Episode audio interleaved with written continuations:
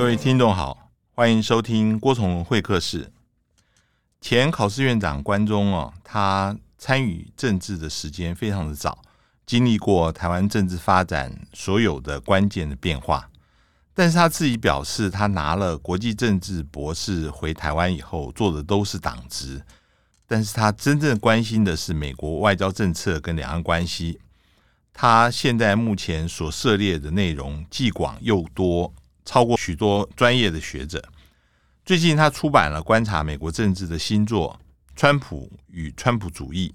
虽然才大病初愈，可是年满80岁的关中仍然精神奕奕，声若洪钟。日前他来到郭崇伦会客室。院长您就是在生病期间您写了这一本书，其实大家会很好奇，为什么你会对于川普以及川普主义会这么感兴趣？这个事情会对于我们有什么样的重要性？因为这个川普的作为，这个4年来大家关心，尤其都很清楚，他是完全一反美国过去的政治的常态。他对美国所有的建制体制他是完全是把它倒转过来，他是反对到底他认为美国对为这个一个 Deep State 深层政府这些人所控制。那这些人就是美国的所谓建制派，就是从美国从远的不谈吧，就从战后这75年来，美国推动全球的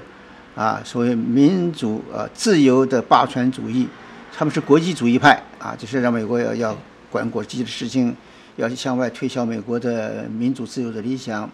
同时要去帮助其他国家来建立民主，甚至为了这个目的去干涉甚至帮助其他国家去改变政权这个我过去看书资料，我有一个统计就是从这个战后第二次大战战后，大概到了这个小布希的时代，差不多美国对外推动其他国家的政权改变有超过74次的记录。说这个美国国家它有这种你说好它是一种，它有基督教的精神呢，就是说不好就是赤裸裸的帝国主义嘛。它不过是以利他来包装它的帝国主义，它的目的就是说美国说我也没有要控制别的国家领土，我也没有，但是它就要控制这个世界，因为这个世界它认为战后世界是它一手打造的所以他要控制那这是美国的国际派全球主义派。那川普上台他就完全反对这种做法。你看他参选时候他的讲话，他说这个批评的美国这种建制派，他把今天美国所有的这种不幸，这美国这种衰退，美国中产阶级的空洞化，美国基层的这些老百姓的苦闷工作没有了，工厂关闭了，失业了等等，全部归于是美国前朝政府，包括民主党，包括共和党，他都骂。就这些人，他说根本就是没有照顾到美国的利益只照顾到美国大企业的利益而且他们的钱赚的都是都没有分配到我们美国的基层，所以他是用这种方式当选，而且用这种方式来治理美国，所以他在美国这个特立独行的已经到了什么程度呢？他完全不理会任何的这个美国主流民意美国的这个自由派，美国的这个民主党，他根本就我跟你划分界限，他全力反对，而且永远是恶言相向。因为他的策略就是说，我就永远不断的攻击，而且他自己本身有很多的恶行累积，他从来不解释，他不需要解释，因为他选举的策略就是说我只攻击，我不防守那其他的，他用这种方式来绑架他的基层的支持者，甚至绑架共和党。这整个共和党被他一个人所绑架住。因为这共和党很简单，他要选举的话，也要靠基层的选民。那基层的选民呢，他第一次选举得了6000多万的选票，第二次7400万选票，这是他铁板一块。铁板一块，这是狂热的程度让你难以想象。为什么会川普有这么多人支持他？而且您刚刚讲他的这个想法是完全不同于过去民主党，甚至包括共和党，他都不一样。那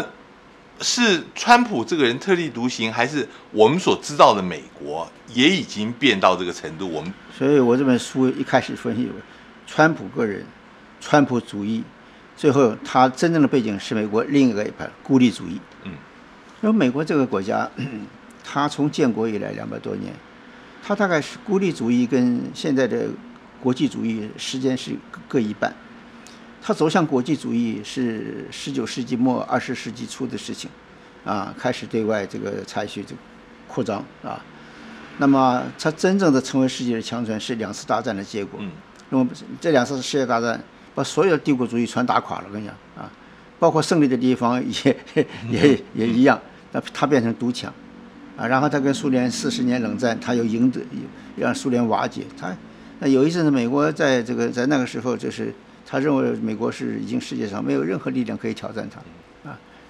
但是美国骨子里面，在美国没有成为世界强权之前，美国这个人民他认为他日子过得很好啊。那美国这个国家得天独厚，南美没有强国啊，一个加拿大，一个墨西哥，东西有大洋的屏障，再加上他的表兄弟这个堂兄弟英国，事实上从1812年跟美国发生一次冲突之后，以后他永远就是等于是帮。就他互相嘛，鱼帮水，水帮鱼啊。美国向海外扩张啊，重商主义啊，他推行的这像汉密顿这种啊主义，英国是全力支持的，认为这个跟英国的帝国主义两个是相辅相成的，而且他们都同样是 Anglo-Saxon 的这个啊，所以这美国是这，所以美国在这过这种日子的时候，他又是回想，我不是很好嘛，啊，那么但是美国成为世界霸权，啊，美国那个时候。当美国这个耀武扬威也好，在世界主导一切也好，这个美国人民呢，人乐于享受这种啊，美国是永远世界第一啊，美国是怎么这个是美国世界、美国的帝国、美国的各种名词。但是当他遇到挫折的时候，比如说越战，比如中东这20年这个不能脱身啊，那美国人民没什么耐心了啊，他就开始不耐烦了。他这是干什么？所以你看川普选举上他讲话多么厉害的事。他说我们花了7兆美金在中东打仗，啊，一无所获，啊，但是我想要筹1兆基金，对美国来就我们的基层建设需要需要重建都凑不出来，啊，他说我们是干什么？他一再的问他的他。选民也好，当选问他的这些幕僚也好，他说第二次世界大战结束了70多年了，为什么还在韩国、日本、德国驻军？啊，那么冷战结束了30年了，为什么还维持北约？不但维持，还要东扩。而且他说最莫名其妙的，还是花我们自己的钱。啊，他说我们是当傻瓜呀，啊，这些人都在打我们的便车呀，啊，他说我们美国人这么笨呢。所以为什么美国今天我们会变成产业空洞化啊？为什么我们的这个人民的生活的水准不能改善啊？为什么我们基层啊中产阶级空洞化，我们基层的生活越来那都是这美国政府造成的。所以这个政府我们一定要改变的啊！它事实上就激发美国人内心当中的孤立主义的这种因素啊，把它激发出来。那这个事实上，你现在从2次选举证明，美国人口的1半，对，啊，所以他这个力量是不能低估的。所以我认为，这是川普，不是只看他的表面，你看他表面，那简直是，我看这几本书，我就说，世界会出现这种人，我也觉得说，我常讲我们也在政府工作过，他这种，我要在他办公室工作1天，我都不敢跟你讲，是吧？讲话是没有里头。而且骂人是这个羞辱别人是真是是激进，我激进是恶毒之能事啊，但是而且翻来覆去的吧，这是啊，但是他就是啊，而且又自己又自负自大那种，但是他继承了选民，对他直接他是用 Twitter 直接跟他的选民联络，他得有8200万的这个 Twitter 的追随者。啊，他每天平均发14到16个推特，他4年下来人家估计有16万件，是吧？那其中的谎言占了1半以上啊！但是他的支持者、他的选民很吃这套。我就是想问，接下来因为虽然他这一次输了，川普是不承认他输了，他不承认，他觉得这是被偷去的选票。可是现在共和党选民里面80%以上还是一样是支持他，不止80%，那这个数字很高。他现在就是看明年的期中选举，对，那现在期中选举，听说他期中选举完了以后，证明他的路线是对的以后，他可能就要宣布要参选下一次了。对，他有可能会卷土重来吗？说实在，以他的年纪来讲，是也是大了一点。不过，到那时候也不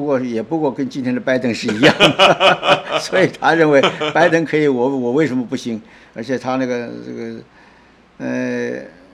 不能排除这种可能啊。但是今天共和党呢，找出一个人有他这样同样魅力的人呢，到现在我还看不出来啊。虽然有几位参议员呢。那么这个也是很这种，就跟他的个性跟作风那个非常的很相似的，但是没有他这种声势。他这4年下来，就是他变成一个像，就像如果他过去主持过电视剧，他就是一个会表演的，啊，他很会作秀，他很会利用的。他常常讲，他说我讲什么不重要，啊，我在什么场合出现。啊，我用什么肢体的语言讲话，那才重要。啊，人家看到的我的，啊，比我讲什么都重要。所以他非常重视这种媒体效应。啊，比如就像他跟金正恩，在这个第一次在新加坡见面的时候啊，他高兴的，他说我们生平没看过有这么多的 camera 是吧？啊，他说我今天这一天的表现。啊，我就是等于赚了60亿美金的这广告的费用，所以他是每天都是用这种方式来算计，啊，来累积他个人的声望、资历等等，所以他是非常是一个异于常人的。但是今天，我想这个更深层的啊，我反映，所以我为什么这个题目我是有逻辑的，川普的本人，川普，然后他利用一些很多的这些非常偏激的这些，而且美国是现在流行阴谋论呐啊，造谣什么，这美国国家，所以我常看美国人自讲，美国是个反制，这到现在美国有相当高的比例，就是认为啊，就是说是这个说911是美国是自导自演的，啊，甘乃迪是被 CIA 人自己杀死的，啊，甚至有时候还有1/3比例认为相信有外星人的。这美国人就是这么样，然后他就利用这些东西到处传播，就是，啊，这个你知道现在这个网络上流行的就是这演算法，它这个东西algorithm， 它这个东西就变成同温层了，这些人的互相影响，他不接受大众媒体的东西，他只相信我们这一圈人所讲的东西，然后他还把它不断扩散，不断累上。你像当年这个如果，川普落败之后，他1月6号发动这个对国会的攻击，这个美国几个大的这个媒体，像 Google 啊、脸书，统统把它下架。在2天之内，他可以找出很多小的电台来上架。他最高就是有一天有25个人去，就是一个新的，他搭建一个新的平台。就有25万人去登记，所以这很可怕的美国社会。院长，我想接着您讲川普主义后面真正是孤立主义啊，孤立主义而代表美国，但是更深的一步，后来我在下面这个分裂的美国，就今天美国的确是，啊，美国今天的确是非常非常的分裂，就是有一半的人是不相信这个政府的，有一半的人就是认为他是在社会上是被遗忘的，是被抛弃的，啊，被遗落的，就是，啊，所以你看拜登今天苦口婆心的宣，对，但是我认为效果很小啊。我想继续问这个孤立主义反映在外交政策上面，现在也有人担心，就是拜登他继承了川普这4年下来啊，会不会拜登的将来他的外交走向也会受到孤立主义的影响，尤其是从阿富汗的撤军，将来在台海这边，他的用兵会不会也受到这样的影响？我认为会受到影响。第一个，他现在不敢随便把川普时代的政策做一个很大的改变，啊，因为这在美国还有相当多的一个民意的支持啊，比如说反中啊，比对中国强硬，他不敢示弱呀，啊，然后川普事先就讲了，他当选了，我们美国人就被中国人占有了，是他绝对不敢示弱。那么第二个就是说，这个事实上呢，今天的民主党啊，它这个趋势啊，就是它是走向左派的，很明显。然后美国这个国家啊，从立国以来是最讨厌左派、最不相信社会主义的一个国家，所以说这是它跟欧洲最大的不同啊。然后美国他认为是，他这个基本的观念，他说这个一个人在社会上要靠着自己努力啊，去争取到自己的地位跟社会。不是靠着政府发钱给你，不是靠着政府的给那么多福利，但是事实上美国今天事实上已经偏向这方面了啊！你看这从这个川普晚期到现在，美国都在罚钱，啊，这个我是看一个资料，最近如果照着这种罚钱的话，整个目前已经累计到7兆5000万美金了，这个钱从哪里来？是不是？是吧？你必须在这种情况之下，你必须就是等于是排斥到很多其他的。那费用，包括海外的，包括这个大概，他无能为力嘛。尤其军事上是啊，因为美国是大家都知道，今天美国的衰退最大的原因，就军事上花了太多的钱，而且做了太多的干预，而且给美国制造了太多的问题跟苦恼。所以美国的策略现在也是想啊，这个从世界上不要像过去这样子啊，在过分的干预。啊，能够收敛就收敛，能够减少就减少。你最近看了美国所有的这个主流派的这些这个政治专家学者写的文章，也都是这个方向。没有人说鼓励说美国在贯穿世界的事情啊，大张旗鼓都是。因为川普是反对美国当世界警察的啊，那么所以这个趋势啊，在短时间之内可能会这两者之间呢会有相当程度的合流，合流。但是本质上，那么。民主党也好，拜登也好，他还是美国的一个基本建制派的，就是从战后以来的，啊，这个就是一个主张，在美国在国际社会上多扮演一些角色，这个能够这个，然后同时在这个壮大美国的同时，不要忘了推销美国的理念啊，这。但是川普他是不讲这套的，他是想做生意，就 make a deal， 他说啊，只要能赚了钱，只要能够做，他就是。所以还是不一样的啊，不一样的。但是川普要想拐这个弯呢，他不能拐太急，他慢慢的缓的还是缓急。但是他所标示出来的今天的他的做法，这跟川普是绝对是不一样的。但是现在拜登面对的最大的一个挑战就是中国大陆，是中国大陆他现在的崛起，很多人谈到说。究竟拜登要怎么样来因应？我们看到他有一个很明显的因应的方式是找盟国，尽量要跟盟国来合作，这个能够帮忙他真的能够跟中国大陆在竞争上面发挥得了作用吗？还是说这里面我们也看到另外一种，就是他在国内建设的时候，他一直强调中国的竞争。有一点鼓动民族主义的那个成分，您觉得他现在做的怎么样？一个政治人物，我想中外都一样，他话不能不讲，是吧？他不能就像话不能不讲，但是能做到多少，我非常非常的怀疑。第一，今天美国在全世界它的盟国当中，它的地位跟川普之前已经是降落很多了。美国现在已经变成一个说是一个不可预测的国家，unpredictable， 是不是？是谁还敢相信他呢？你看川普任内把欧洲的盟国把这个羞辱的、侮辱的啊，这个简直是一塌糊涂。说这些欧洲人早就讲明了，说我们跟美国之间就是将来各走各的路了，就是啊，但是西方联盟啊，建立在一个大西方的一个这个。基本上种族主义的我们人类这过去500年是西方这个是掌握的啊，他掌握话语权干嘛的？那问题这个形势已经有变啊，现在开始走向，5年前就开始走向东方化啊。那么到2025年的时候，整个世界的中心几乎就全部在亚洲。世界上四大经济体除了美国之外，中国、印度、日本都在亚洲。啊，人口占世界2/3。GDP 也讲一下，美国有一个芝加哥大学的诺贝尔奖金得主 Robert Fogel， 他讲的一句话，他到到2040年，中国一个国家的 GDP 占到全世界将近40%，但这个美国、日本、欧合起来不到20%，所以这个中国大陆这个经济啊，它这个翻转的能力啊，这真是让人难以想象，难以想象啊！这个，所以面对这种形势，美国人心知肚明啊，他没办法阻止啊。所以你看，川普到最后他是用这个两招来对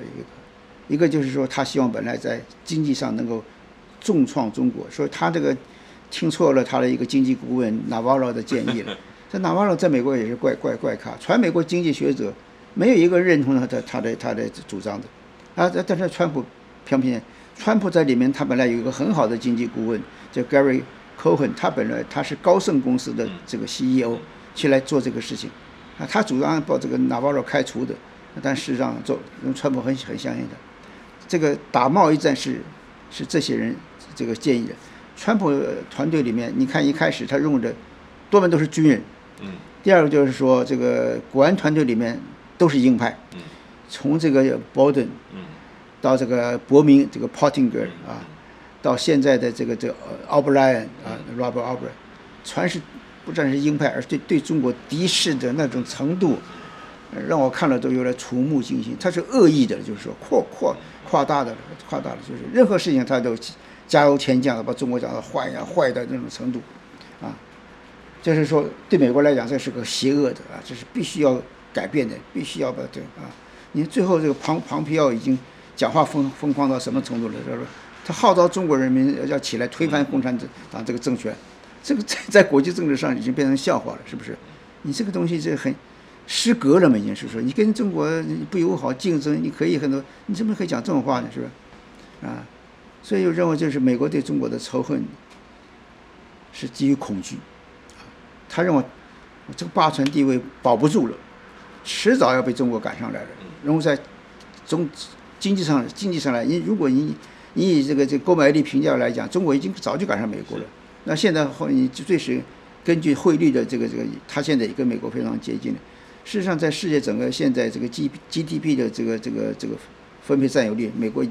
中国已经超过美国了。那么现在在估计就是，甚至大家算的就是，美国算法不一样，是3年、5年，最晚7年之内，中国总体赶上美国。那再加上中国的2025年的这个计划，这让美国人最头痛就是说，这个在10项高端科技方面，中国要跟美国，他不想赶上，我要跟你并驾齐驱，要跟你分享，啊，不会让你独占，也不会让你独享。所以这美国认为，我美国靠的这个霸权，靠的就是个东西，啊，所以这他对中国的恐惧，对中国的这个排斥跟厌恶啊，这个已经到了不可言状的地步。所以他就，但是贸易战这个拿破仑建议他们本来的说法说。他说：“你就川普总统讲过一句话开始，说贸易战是好打的啊，我们给中国很容易赢的，我们对中国增加关税，中国是不敢报复的，认为我们中美的整个经济总量到5、6千亿，美国他说中国是，甚至纳瓦罗说他认为是重创中国的经济，减缓他经济的成长，结果完全是跟事实相反，啊，不但没有达到目的，而且美国跟中国的经济的。”光是去年1年，美国跟中国的经济的这个成长60%几啊，这个赤字也没有减少，也在增加。所以这个我上讲这个经济事我是不懂的，不过我看这些东西，它真是不是以政治来决定的事情，往往你跟你政治讲的是相反，你就是他偏朝那边走。因为很简单，美国要跟中国大陆脱钩说，那美国的厂商不答应啊。美国人投资不答应，他还让我到了加码，因为市场在那里。如果是中国大陆，它这个市场太大了，然后它现在而且它发展的太快了，啊是，所以这个美国这个所有的这个大企业，它不敢落后嘛，是吧？而且现在还有一个潜在的竞争者，欧洲啊，像德国是不是？是，所以呢，美国是，所以在这种情况之下，所以在他们贸易战，它完全是没有打赢，而且。川普还有一个，我从这3本书里发现，他有个最大的一个目的就是他的虚荣心，他想跟中国达成一个很大的贸易协定，啊，这个贸易协定大到什么程度呢？就双方的就是说，就是达到4000亿到5000亿之谱的这么一个协定，就是中国买美国多少什么东西买的，它是在创造人类历史上最大的一个协定。他拿这个作为政绩，说你看看我多厉害，我可以做到。那中国很厉害，中国跟他一开始谈判的虚与委蛇，开始跟他，但是到了2018年的5月，中国大陆完全反悔，完全不干了，啊，认为美国的提出的条件，就是说，就是要改变中国大陆的你的经济的结构，啊，认为你这个结构不合理的，比如你的国营事业，你的这补贴，你的这控制啊，这个，中国说是开玩笑，我是社会主义国家，我跟你不一样。我怎么可以改变？我改变了，我就不是中国了。这时候，习近平就开始提自力更生。不是这种，习近平很凶的。习近平这个川普为了想达成这个川普最大的败笔，他就为了想达成协议，他把这个意思表达得非常清楚，所以被中国人看透了。你想达成，我偏偏不让你达成，啊！而且他后来讲出很多威迫利诱，啊，习近平跟他板着脸就跟他讲话说。中国不是这套的，他说他说我如果答应你的话，对中国人来讲那是不平等条约，啊，中国人民不答应的啊，他说那个如果到那种状况的话，我们双方的关系就是破裂，就不能回头了，啊，所以川普只好认了。所以你看从头至尾，中美贸易谈判在川普4年任内没有达成任何结果，所以他是大失败。所以你川普他要讲什么政绩，他有什么政绩是吧？是。但是，所以这个，但是现在拜登似乎在别的方面政策上面会改川普，但对中国政策，很多人讲仍然是照川普的政策再继续在做，即使连经贸政策好像都没有怎么改，那这样子又会有多大的成果？他现在不能随便改，也不能够轻易的改，那他还要观察风向，他还要一步一步的。因为美国现在问题我们都看得很清楚嘛。先安内再攘外，他们就把内部先要，他内部问题太多了。今天这些问题，你比如说最简单一个问题，他推动所有的东西要经过，如果要经过国会讨论跟通过的，他在国会的这个多脆弱的这个多数很可怜呢。参议院是50票对50票，就靠着副总统这个 Harris 这个决定票到关键时候，众议院只多9票，这开玩笑的事情，这个。所以众议院多久吧，在众议院也有上次这个1月6号之后，这个赞成这个弹劾的有10位这个参议员站出来，那个他们要开除那个这个 Lisa 钱尼 ，Lisa 钱尼是美国前副总统迪克钱尼的女儿嘛，那是个很说，那你看，这个一下子就是这从这里面就所以是美国现在这个国会的情况啊，真是混沌不明啊。所以他现在做事情就要真是非常小心谨慎，啊，我今天看那鸟是吧？他已经开始个别邀请美国这个共和党的议员去面谈了，这是过去美国总统的常有做法。美国过去总统在重大的法案之后，他就是对重要关键的议员就是个别谈，那说白了那就是说。under the table 谈条件，我给你什么好处，你要同意我什么？我记得当年我们在研究美国问题的时候，美国当年为了这个为巴拿马任何的问题，那美国几个南部的议员像那阿瑞桑那干嘛的，他反对到底。那美国总统找来就想答应你，政府买你的铜矿，一出口就是几十亿美金的，所以那他这个票才拉得过来呀。所以我认为这个美国这种将来这个 under table 这种事情要很费脑筋的。不过反过来看，大陆原来对于 Biden 能够选上其实是蛮兴奋的，觉得终于可以换了一个人来打交道，但是现在看起来似乎又僵住了，您怎么看呢？我认为这都是暂时的现象。我基本上 Biden 跟川普绝对是两个，在美国来讲是代表两种不同的政治的一个力量，啊，主张、立场绝对是不一样的。这两个人事实上是对立的啊。那只不过现在就是新旧交替之间呢，对吧？他当然也过了100日了，就是，但是美国这个问题已经就是国内问题也好，严重的让他这个就是个老牛破车呀，很难推得动。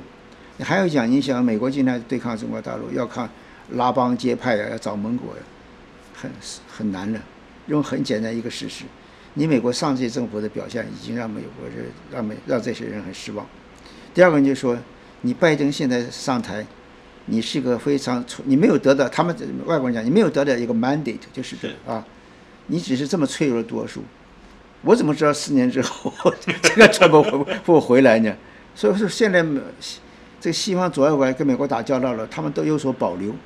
都是我们必须有所保留啊，不能照单全收啊，是看走一步算一步，就是。所以，而且美国今天呢，它整个的它霸权也是空洞化了，说它不可能像过去对这些国家就是说这个用压力啊，或者是这个啊威迫利诱做不到的事情。最重要一点就是这些国家跟中国之间的已经建立在经济上的关系已经建立得非常的密切啊。因为中国很厉害，人抢在美国这个新旧政权交替之前第一个完成亚洲的 RCEP 啊，这个国不得了，这个到目前为止是世界上最大的一个自由贸易区，对吧？第二个跟欧洲完成投资贸易协定，虽然现在被卡住了，好像美国一定出面来阻止横加这不可以。但事实上也是没办法的事，因为这个，他这个投资贸易这个双方前往的这个利益太大，它这个涉及到这个整个经济的发展太大了。因为欧洲国家跟中国大陆没有任何安全上的一个竞争跟顾虑，他没有这些问题，只有美国才跟中国大陆去争这个东西。今天有哪个欧洲国家说要协防台湾，要为他没有嘛？是，真是那是你美国的事情嘛？是不是？那你美国要是说，我在这个亚太呀，我要这个你们要来帮个忙啊，派个军舰来走走，这个可以，这个录个像啊，这个表演可以，你真的是怎么可能呢？而且最后一点，国际政治讲现实，讲实力。我随便讲，中国大陆一带一路被美国人骂翻了，说什么这个债务外交陷阱啊，讲你们这些国家小心的干嘛？讲破了嘴也没人听他。然后中国很简单，他1兆3000亿美金的这个经费，美国为了表示对抗，我印太战略我也拿出钱来，1.13亿美金，1兆3000亿对1.13亿美金。这个全世界可以看到，你美国你就这么大的力量，啊，要想在亚洲怎么现在搞四国啊，这亚洲想搞小北约，怎么可能？亚洲国家第一个，它不是像欧洲聚在一块儿，这28个国家可以在一个平面上，它是分散的跟你是不是？而且利害关系都不一样，是。你像印度这些国家，你美国你再怎么样，它就是支持伊朗的。他为什么是不是？所以这个日本跟韩国现在两个闹得不可开交，是不是？这个澳洲是表态太明显了，被中国痛苦的修理，后悔不及。不回过来讲台湾，我们现在卡在中间，一边美国跟我们的关系这么密切，一边中国大陆跟我们的经济关系也非常密切，那我们要怎么办？现在这个是一个很尴尬的一个情况，你觉得？我这个说法说出来之后，可能很劲爆，可能大家认为这个尽是天方夜谭或是天真，但是我必须要讲，事实上这是我一贯的立场。可惜我在国民党内做事的时候，我没有，就是我始终在选举感，没有被介入这个国安呢，这个外交问题，我是认为，就是你谈了您这个，就是事实上有几个问题，我认为可以连着讲了，在最后了。那我让对台湾来讲，台湾一定了解到，我们台湾的今天的我们的处境，完全是国际环境造成的，啊，你说没有韩战的话，哪有今天的台湾呢？那美国当时已经放弃台湾了，啊，不但是大陆撤退的时候，啊，发表白皮书，而且在1950年1月8号，美国国务院正式发表声明，台湾不在美国太平洋的防线之内，啊，说在事实上这是鼓励对这个北韩的这有所鼓励作用发的，但是一旦韩战爆发，美国警觉到，啊，原来我在在欧洲刚刚是这个杜鲁门主义发表的时候，在欧洲对苏联进行围堵，这个政策成型了，没有想在亚洲出现这么一个破口啊，那么他当时直接的反应就是，这北韩这个国家居然能够被南韩化，幕后一定是中国大陆跟苏联嘛，是吧？所以呢，我亡羊补牢，马上我回过头来，在这个太平洋在部署啊，围堵啊，同样的比照这个欧洲来围堵中国大陆跟苏联的势力。它主要的还是这个，我在研究这个近代史，我也教这个功课，这个很奇怪，美国在第二次大战这个末期啊，和是结束之后，他对苏联一直是非常的顾虑害怕，包括在整个中国大陆的这个问题，就是他为什么不敢过分帮助我们呢？他怕苏联介入啊，他认为这一介入的话，那又是一场很大的指示啊，他好不容易做这个人啊，这个是这个很大的一点。那我认为当时国民政府，我检讨我们最大的缺点就是我们过分相信美国，过分依赖美国，而那是苏联事实上伸出一只手，说我国民党我可以跟你合作，国民党都不敢接受，拒绝，所以让东北问题恶化，所以变成大陆的局势逆转，这都是中国近代史的一部分，我们不能谈了。那台湾的没有人怎么解？在美国，那从此之后，台湾就变成在美国太平洋所谓第一岛链的一份子了，就变成一个反共的一个堡垒了。那美国就开始最强的是协防啦，又是一直到美国跟中国大陆建交。但是美国在政治上承认这个中国大陆啊，承认一个中国原则，但在军事上他就不松手。所以你看。这个美国人常讲话很就是，他说我记得美国这个，从前小布希时候国防部长叫 Rumsfeld 讲过句话说，但是我很奇怪中国大陆为什么要一直增加军备，又没有人威胁他，这美国对中国的围堵从来没有中断过。那么这个庞培奥更讲过一句很荒唐的话，他说中国最大的罪恶就是不断增加军费。那中国现在军费增加到什么程度，也是美国的1/3都不到。美国是7000亿，中国大陆是还不到2000亿。所以他对中国大陆的偏见跟成见，就是说我一定要压制你，我一定要阻止你在亚洲啊威胁美国的这个我的利益。我的利益就是说在亚洲我有一套防线，我不能让你这个中国大陆突破这个防线。不能在这个亚洲大陆的，即使包括你中国沿海的部分，啊，来阻止我美国在这方面的啊，因为我有个岛链在这边，我从南韩、日本、琉球、台湾到菲律宾，这是我的防线。所以，我们台湾是在这种情况之下，啊，享受了70年来和平，那就，但我必须向郭先生报告说明这些事。我这几年看的书干嘛？我看，这情况将来会改变的，而且很快会改变的，啊，因为比如说台海的现状 ，status quo， 美国说得很清楚，这是说不能有任何片面的改变，你台湾也不能改变，中国大陆不能改变，如果这是我决定的，那中国大陆现在开始就问你，为什么是你决定的？比如说前一阵子大陆的军机出现干嘛？美国台湾说你越过海峡中线，中国大陆马上说谁规定有台湾海峡中线的？那对中国大陆来讲，如果我认为是只有一个中国，台湾是中国的一部分，台湾是中国的这个领土的话，对我来讲哪是我愿意在台湾海峡附近，我愿意怎么走我就怎么走。他现在开始已经在慢慢的就。已经是密集的累积就是啊，他累积，美国也加强，所以这双方有一阵子就是像大家看了包括基辛格这个他的忧心忡忡，他说这样的话，这擦枪走火的可能性很大，而且他认为美国跟中国大陆一旦为台湾问题发生战争，他说这个战争那就是一个毁灭性的战争，他绝对不是用对中国大陆来讲。我作为一个世界大国，我连自己的国土我都不能防守，那我在全世界面前，我做什么大国啊？所以中国大陆这个仗不打折意，我相信郭先生说，开战就决战，就决战，而且决战就是把美国彻底的消灭。而且我认为中国大陆有这个能力，他已经以举国之势，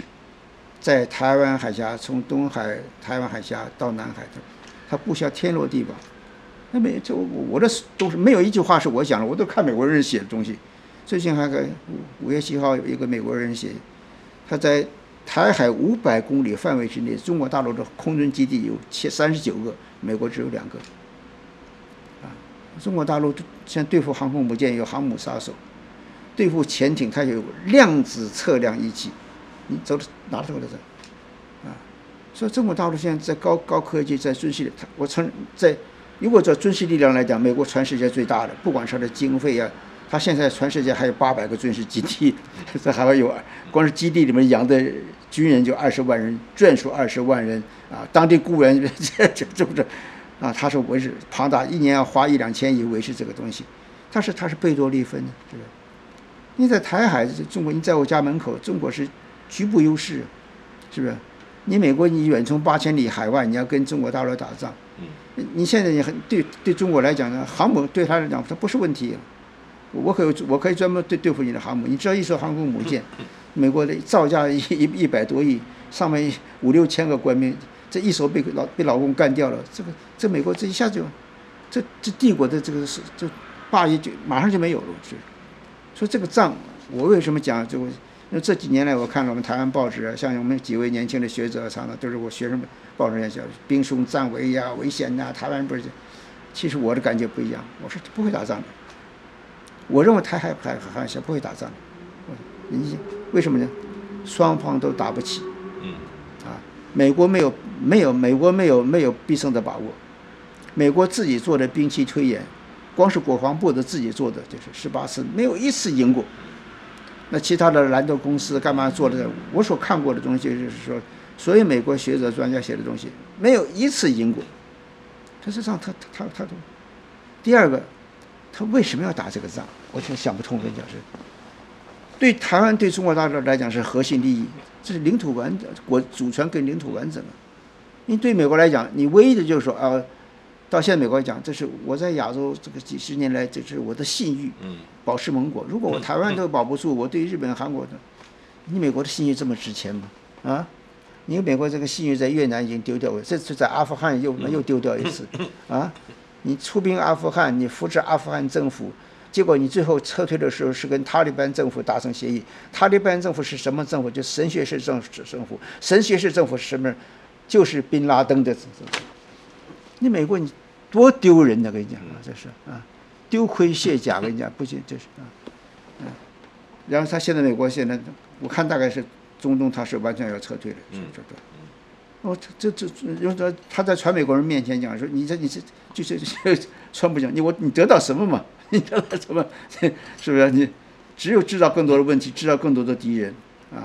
你把伊拉克、跟那个叙利亚这些小的。伊朗不是个小的国家哎，你知道，而且他的幕后，俄国人支持他，印度人支持他，包括欧洲国家人也支持他，是不是？中国也支持他，啊，中国听说最近一笔交易，中国卖给他八十艘的什么这个快艇，这个飞弹快艇，所以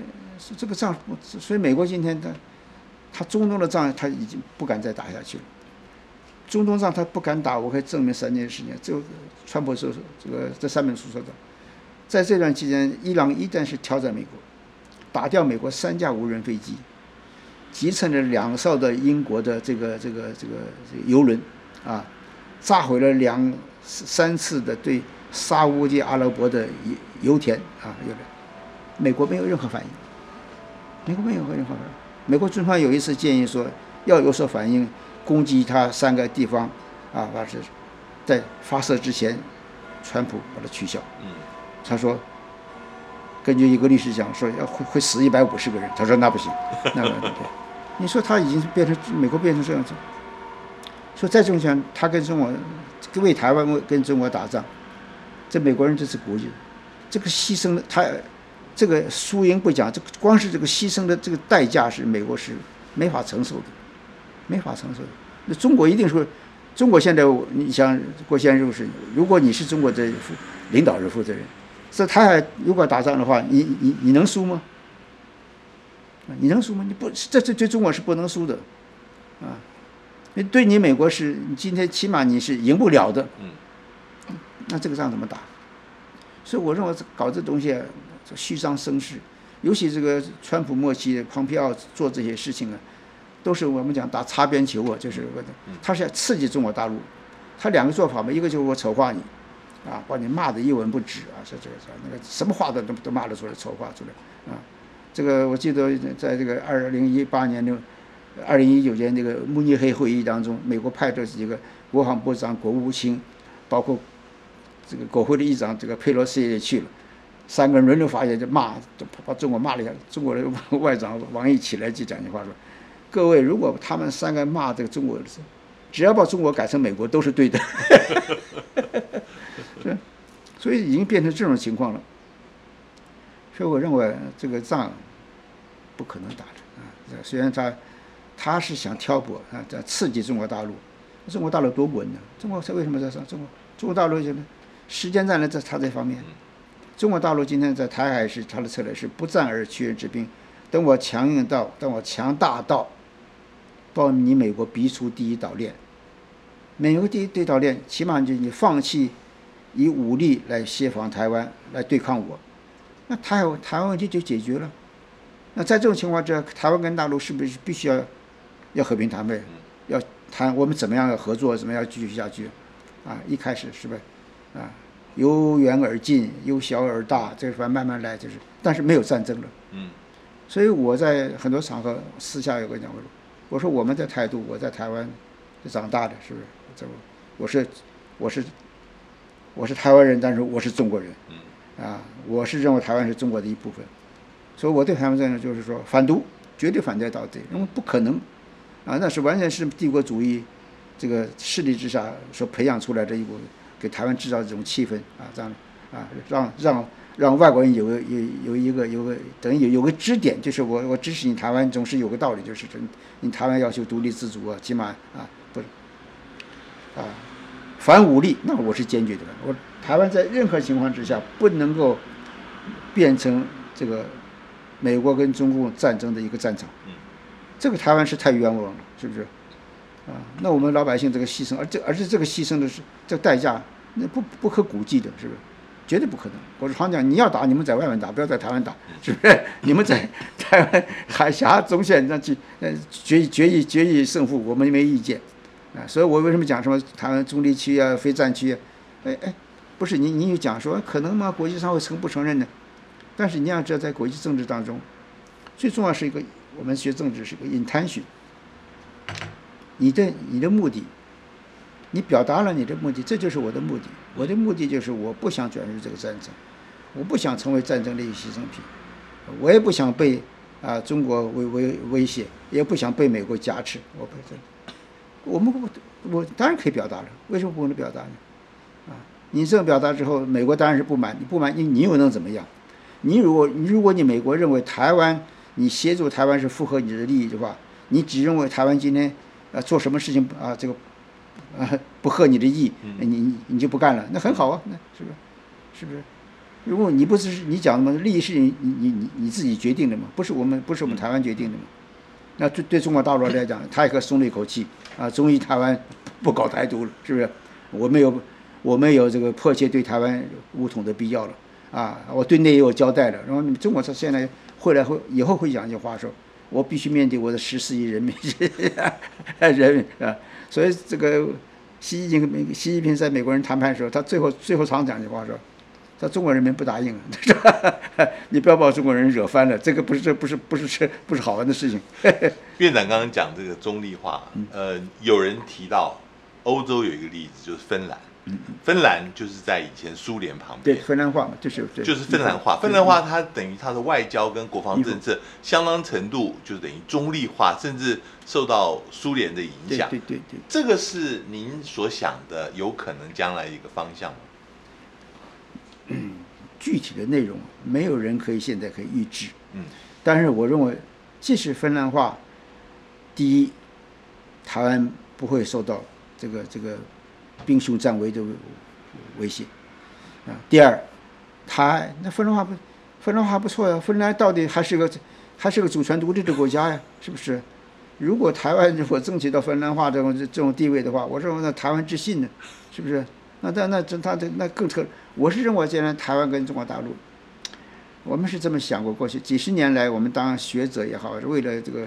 诉讼报国研究这些问题，这个我们真是讨论，就是未来我们希望就是一个大中国的架构之下，那台湾是放在一个什么地位跟脚步？你邦联啊、联邦啊、什么什么这个一块，这个东西都可以讨论，但是说没有谁规定说一定要什么方式。但是问题就是说，你只要台湾不要变成外国势力的一个痉挛啊，你只要台湾啊不要说是认为外国保护你而抗拒跟中国大陆的这个来往和合作，对中国来讲，这种目的就达到了，是不是？如果我是中国一个领导人，我绝对不希望用武力来解决台湾问题，这对我一点好处都没有，是不是？是不是？我伤了自己同胞的感情，我在全世界面前证明我这个和平崛起是假的啊！第三，证明我连台湾问题都不能解决，你还能解决什么问题啊？所以我最近看这个，也是看美国报纸很有意思。这个你知道美国这个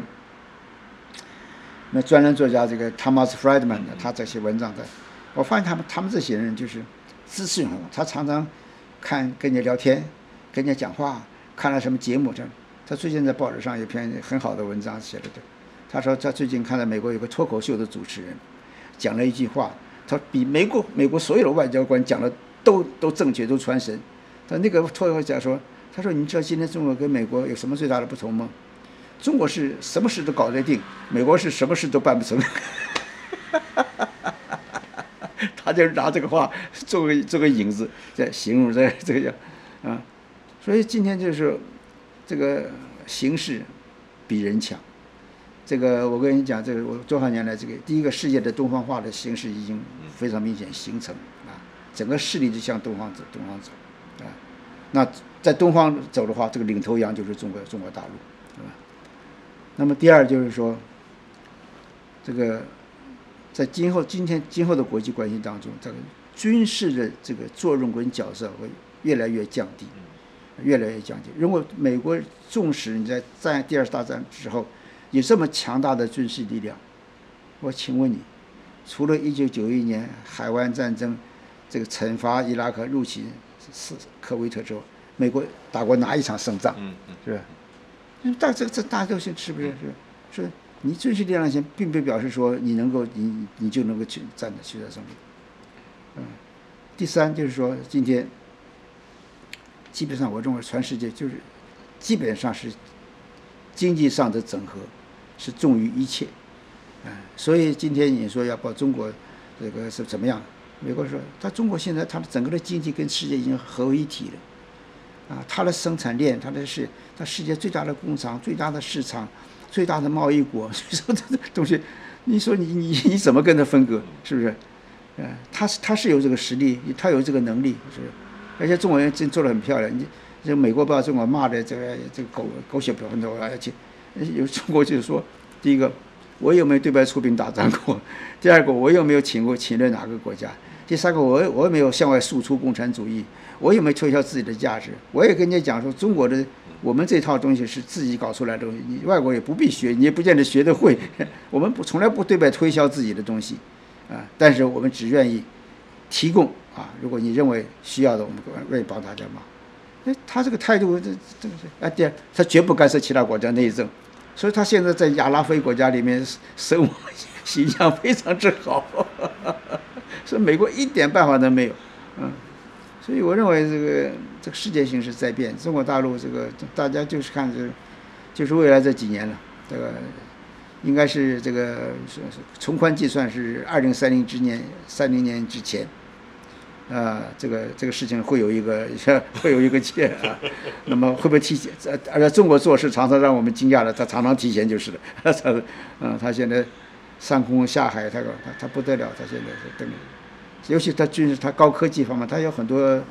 很奇怪的东西。外国人真是他量子科学非常强，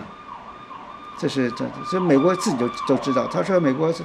像现在在10大科技当中，它是很多东西像美国的那都落后了。美国为什么对它的华为这么很打？跟你讲，很简单，因为没有华为之前，美国可以监控全世界。2013年 ，Snowden 对不对？俘虏美国，对全世界监听。所以这个美国这个国家，就是我常讲，它是个很虚伪的，不诚实。他的政策就是否认再否认，绝不承认，但是我照做啊。所以我常讲，这个在这方面来讲，这个川普跟美国这个作风倒是很一致的，就是你说的什么事他都否认到底。今天非常谢谢关院长能够跟我们来做访谈，这非常有意思。其实国内的事情，将来如果有机会再听您的那个看法。可以，谢谢，非常高兴，可以欢迎。谢谢，好，谢谢。